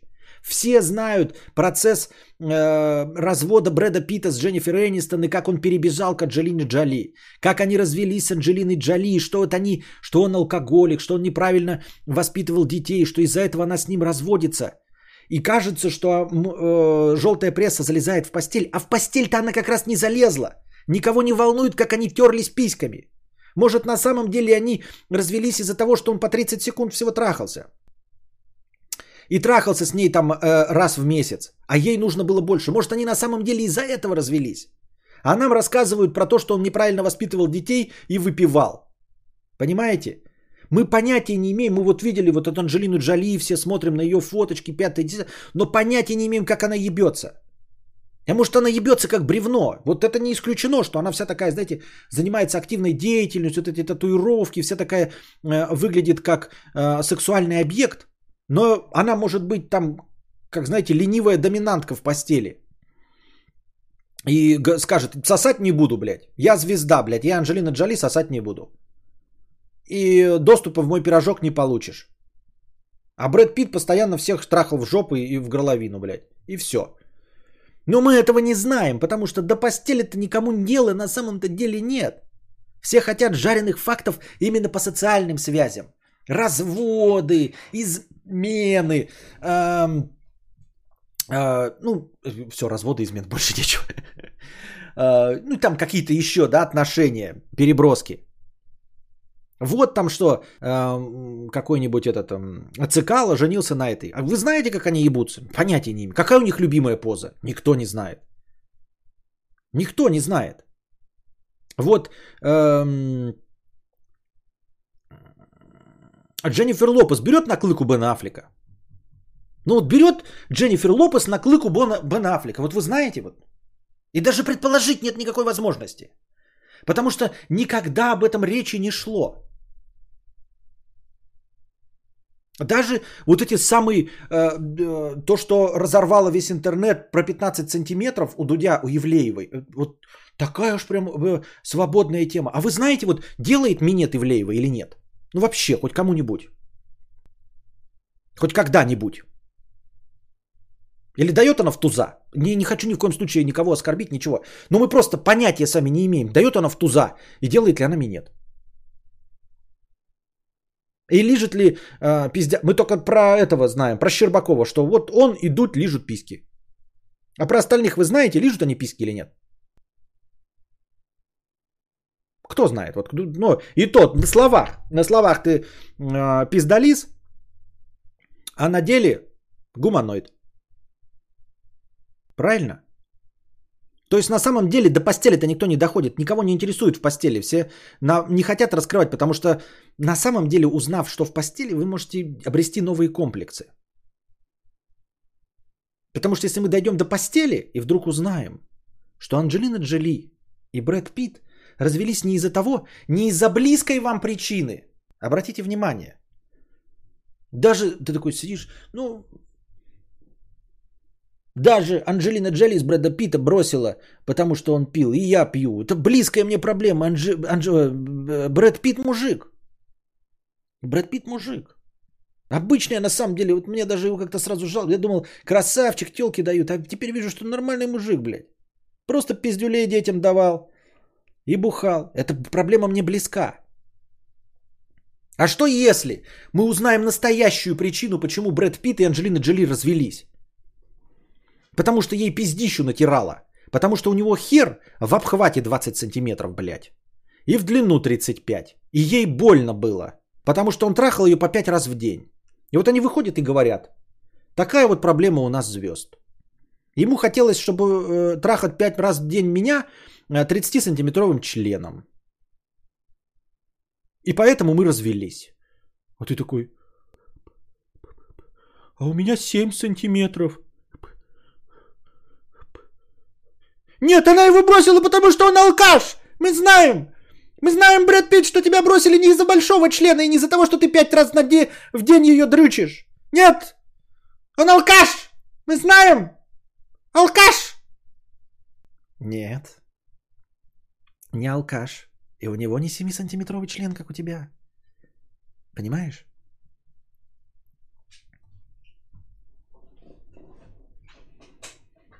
А Брэд Питт с ней развелся, потому что а, она все время, когда делала горловой минет, с нижними зубами царапала ему яйца. Он все время ей говорил, блядь, каждый раз оплюху ей дают, блядь, да сука, блядь, ну зубы, блядь.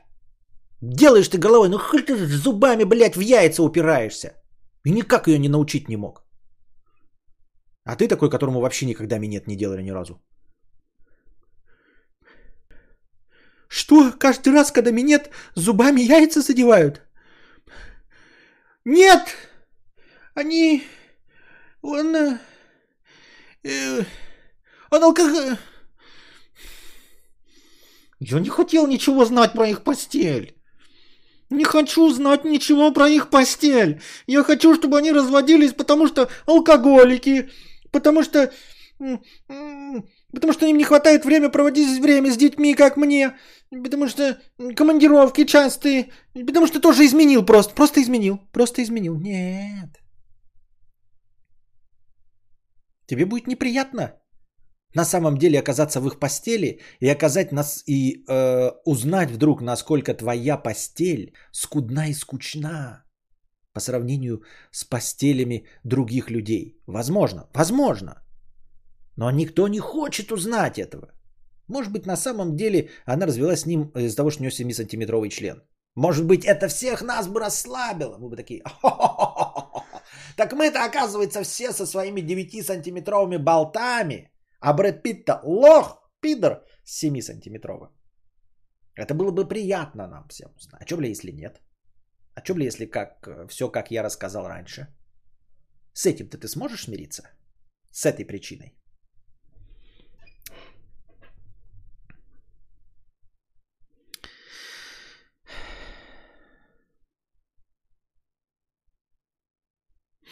А вот что Костя стримит один и без жены и ребенка, а? Да просто ненавидит их, что аж будку построил и теперь не выходит из нее. У, а мог на юг свозить. Да. Мог второго завести. А, да нет, все эти звезды еще большие кадаврианцы, чем кто-то другой. Они-то поди уже э, такого перепробовали, что простые уже вещи их уже и не вставляют. Вот такие дела. Эль Лакиарто 50 рублей э, с бесплатным чатом. Ты как free to play. Так вот, и э, все, э, вот как безумная кошатница говорит про то, что все хотят залезть в постель. Все, если хотят залезть в постель, то только э, чтобы узнать, как это привело к чему-нибудь. То есть вот залезть в мою постель, чтобы узнать, что вот там я на грани развода, да, или Э, почему я ненавижу свою семью, чтобы вот, ну, только если это есть проявление какое-то это, а, а если нет, то оно и нахуй не надо, понимаете? То есть только в этом плане волнует. На самом деле с, с социальными всякими вот этими Санта-Барбарой. Понимаете? Всех интересует Санта-Барбара, в которой никто не ебался. Потому что на порнуху ты дрочишь, на сюжет не смотришь. А вся журналистика, вся желтая пресса, вся эта бульварная э, движуха, она вся про э, Санта-Барбару, это порнография без каитуса, блядь.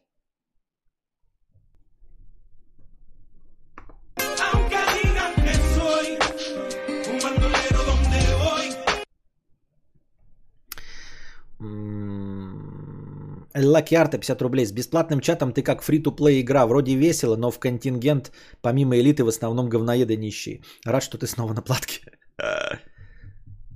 Напиши, пожалуйста, название робота-пылесоса в чат. Не могу и не хочу в них ничего понимать. Он уже тебя карты рисует. Заебался пылесосить сам. Стакан вискаря за твое богатенькое здоровье. Ну, это... Робурок S6, по-моему, или 6+. Робурок S6+, по-моему, так да называется. Да ёб твою мать. Все, мы дошли до конца доната. Thunder Tiger Kaiser, сейчас посмотрю модель. Цена 11 900. Длина 365. 36,5. Это что такое? На видео подвеска неплоха, но тачка выглядит более игрушечной, чем тот Chevrolet. Но и цена в три раза почти. Топ за свои деньги. Все, мы дошли до конца донатов. Очень много. Спасибо, что были с нами. Приходите и не забывайте приносить добровольные пожертвования, которые теперь точно и стопудово отражаются на э, настроении плюс к 1500. Так что можете смело в, меж... да, в подкасте донатить. А пока... Так... А, еще был донат. Вот он. Был 10-евровый донат э, в телеге. Ладно, сейчас добавим. Но он не сильно спасет нас. Позволит нам просто чуть-чуть еще ответить на парочку вопросов. Спасибо большое, э, Бредон. Я просто увидел, что в телегу задонатили 10 евро. Папа, Лаки Арта 95 рублей. Кстати, надо э, стать именно подписчиком, чтобы катальни было видно. Катальни? Чтобы карпотки было видно? Нет, не, нет. Просто самым минимальным спонсором. Другой Лешка 1000 рублей с покрытием комиссии. Спасибо большое за 1000 рублей с покрытием комиссии.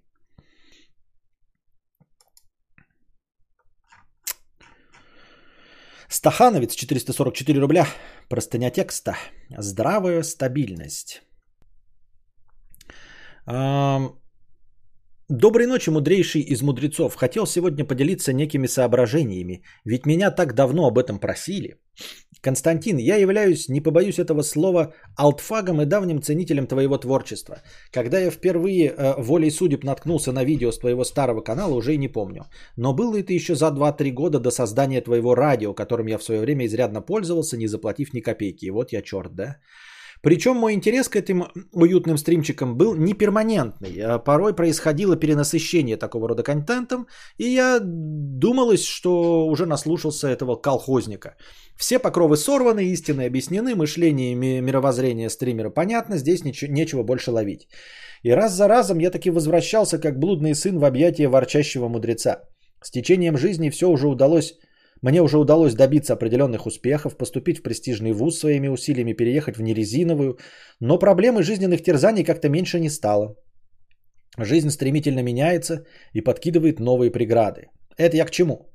А к тому, что твой канал это некий островок стабильности в исключительно положительном смысле этого слова. Я говорил, что да, э, из, наверное, всего, всех принципов э, существования моего канала и моих стримов, которые мне непонятны и почему работают, единственный, наверное, доподлинно, насколько уж он влияющий этот э, принцип, но это принцип стабильности, который э, заранее заложен сознательно э, чтобы вы знали, что каждый день вас ждет стрим. Ну, за исключением отпуска, но когда отпуск, вы точно все знаете, что я в отпуске.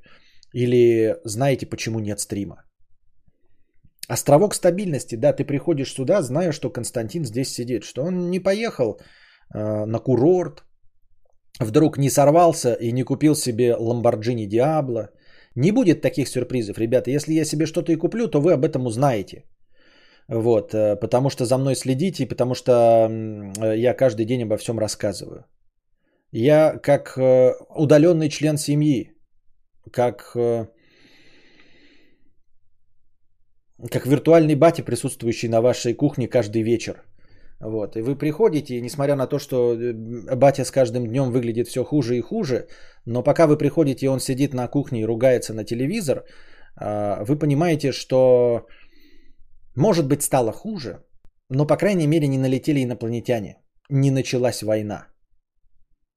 Вот. э, Мир не перевернулся с ног на головы, не разорвалось пространство и время. И что бы ни происходило, там какой бы неудачный был день, не день Бекхэм или черная полоса, ты приходишь, включаешь, и Константин Кадавр вещает. Значит, э, э, мир все еще, земля крутится.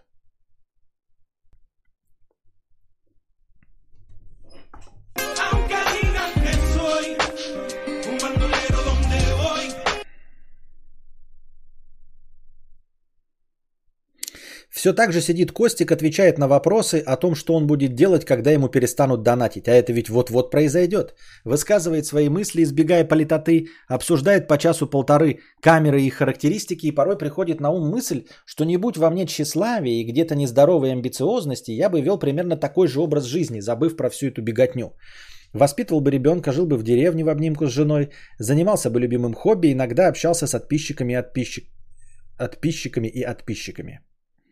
А что еще для счастья нужно, спрашивается. В связи с этим хотел бы задать тебе крайне банальный вопрос, который на моей памяти тебе никто не задавал. Ты счастлив? А, может, ты и не признаешь такую навязанную абстракцию, как счастье, применимое к нашей жизни, но тем не менее, всем удачи. Нет, почему? Я признаю, но я боюсь, что эм, с моим уровнем саморефлексии Возможно, это, кстати, точка зрения и правильная, потому что никто не знает, как правильно. Но счастье это не то, что э, постоянно может присутствовать. То есть это какое-то точечное явление. Иногда ты понимаешь, что э, в принципе живешь неплохо, вот, э, и все более или менее тебе удается. Но такого ощущения, чтобы какой-то продолжительный промежуток времени, например, целую неделю, ты счастлив. Такого не бывает. И не было. Понимаете? То есть не было даже в такие моменты, как там типа э, свадьба или рождение ребенка, или там сдача какого-нибудь экзамена. Это все равно точечные ощущения, которые длятся там день-два. Но, кстати, на самом деле с ребенком вот не было такого ощущения вообще ни в момент рождения, ни в какой, потому что оно пр- постоянно сопровождалось беспокойством. Ну, новорожденный, еще начитаешься интернета про детскую смертность и все остальное, поэтому такого прям праздника на самом деле не было в момент рождения и в момент выписки. А, Это было на самом деле довольно сложное переживание. А, Оно эмоциональное, но не сказать, что с однозначно а, положительным знаком. Вот, э, то есть это как, как бы вам сказать, ну, когда есть деньги, и ты решаешь какую-то проблему, ты знаешь, что ты ее решаешь, но она все-таки существует. То есть у тебя постоянно содержится беспокойство. Я не знаю, к чему это вступление сделал. Но это я к тому, что э, если вы вдруг планируете, чтобы вы не рассчитывали на то, что первый день рождения, мне кажется, довольно легкомысленным нужно быть человеком, чтобы э, в день рождения ребенка бухать. Ну вот как показывают в кино, да, там типа пьяный орешь там под, род- под роддомом.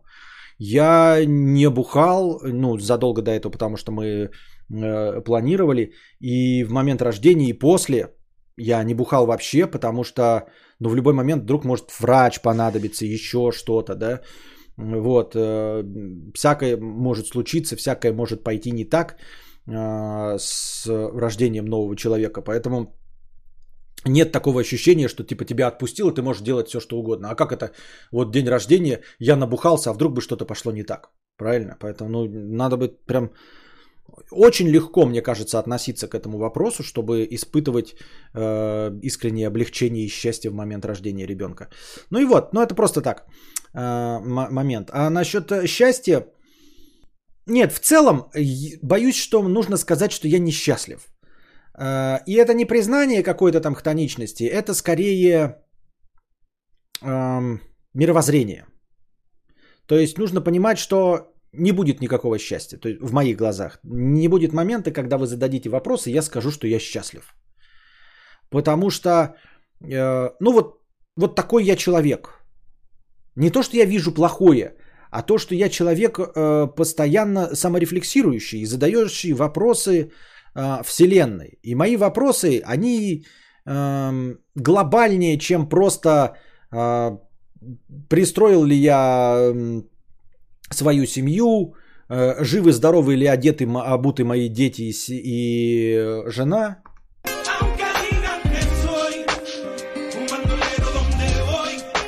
Меня волнуют глобальные вопросы. Тварь я дрожащая или право имею? Что я за существо? Что есть жизнь? Для чего все это? Какой в этом смысл? Какой смысл существования меня как единицы? Какой смысл моего разума и моего сознания? И что будет после смерти? Что будет со всеми нами после смерти? Какой смысл существования нас как человече, как вида? Понимаете?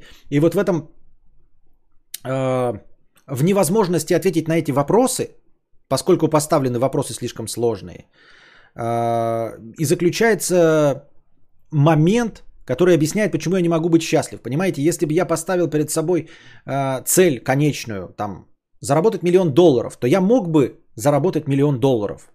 И в этот момент я был бы, возможно, искренне и по-настоящему счастлив. Или поставить перед собой цель родить ребенка. Или чтобы он закончил там 18-летие там с золотой медалью, если бы были такие цели. Но мои цели, как э, человека с философским взглядом на окружающий мир, они больше, чем это все. Понимаете? Больше, чем каждая из нас э, как единица жизни. Вот. И я не могу найти ответы на эти вопросы. То есть я как самурай, который будет всю жизнь искать ответы на эти вопросы, не приблизиться к ответам, но смысл жизни самурая это путь, а не цель. Если бы, говорю, были обычные цели, типа моя мечта, Dodge Challenger, вот как только он будет, я счастлив. Нет, это просто я мечтаю об этом, но это не сделает э, мою жизнь осмысленной, понимаете? От этого я не стану э, существом, которое подытоживает Вселенную. И если мой ребенок станет богачом, я мечтаю, чтобы он был богат и счастлив. Но вот он будет богат и счастлив, и это не подарит смысл всей Вселенной, понимаете? Это не подарит смысл э, всему существованию человечества. Это не сделает существование человечества осмысленным. Вот если, например, да, вот э, очень бы хотелось, чтобы так было, чтобы мой ребенок был счастлив, ну, богат или нет, но был счастлив. Вот он счастлив, он придет и скажет, спасибо большое, отец, что ты меня родил, я счастлив. Вот моя цель была, у него, может, вдруг будут другие цели, приземленные, он их достигнет, говорит, я счастлив. И я скажу, ты счастлив, молодец, но все человечество-то для чего? Ответа на этот вопрос не последует. И это, это вопросы сложные, на которые никак нельзя. Это э, так же, как верну невозможно доказать отсутствие Бога. Также невозможно ответить на эти вопросы. Поэтому в конечном итоге я не найду никогда успокоения в своей душе. Но это неплохо. Понимаете?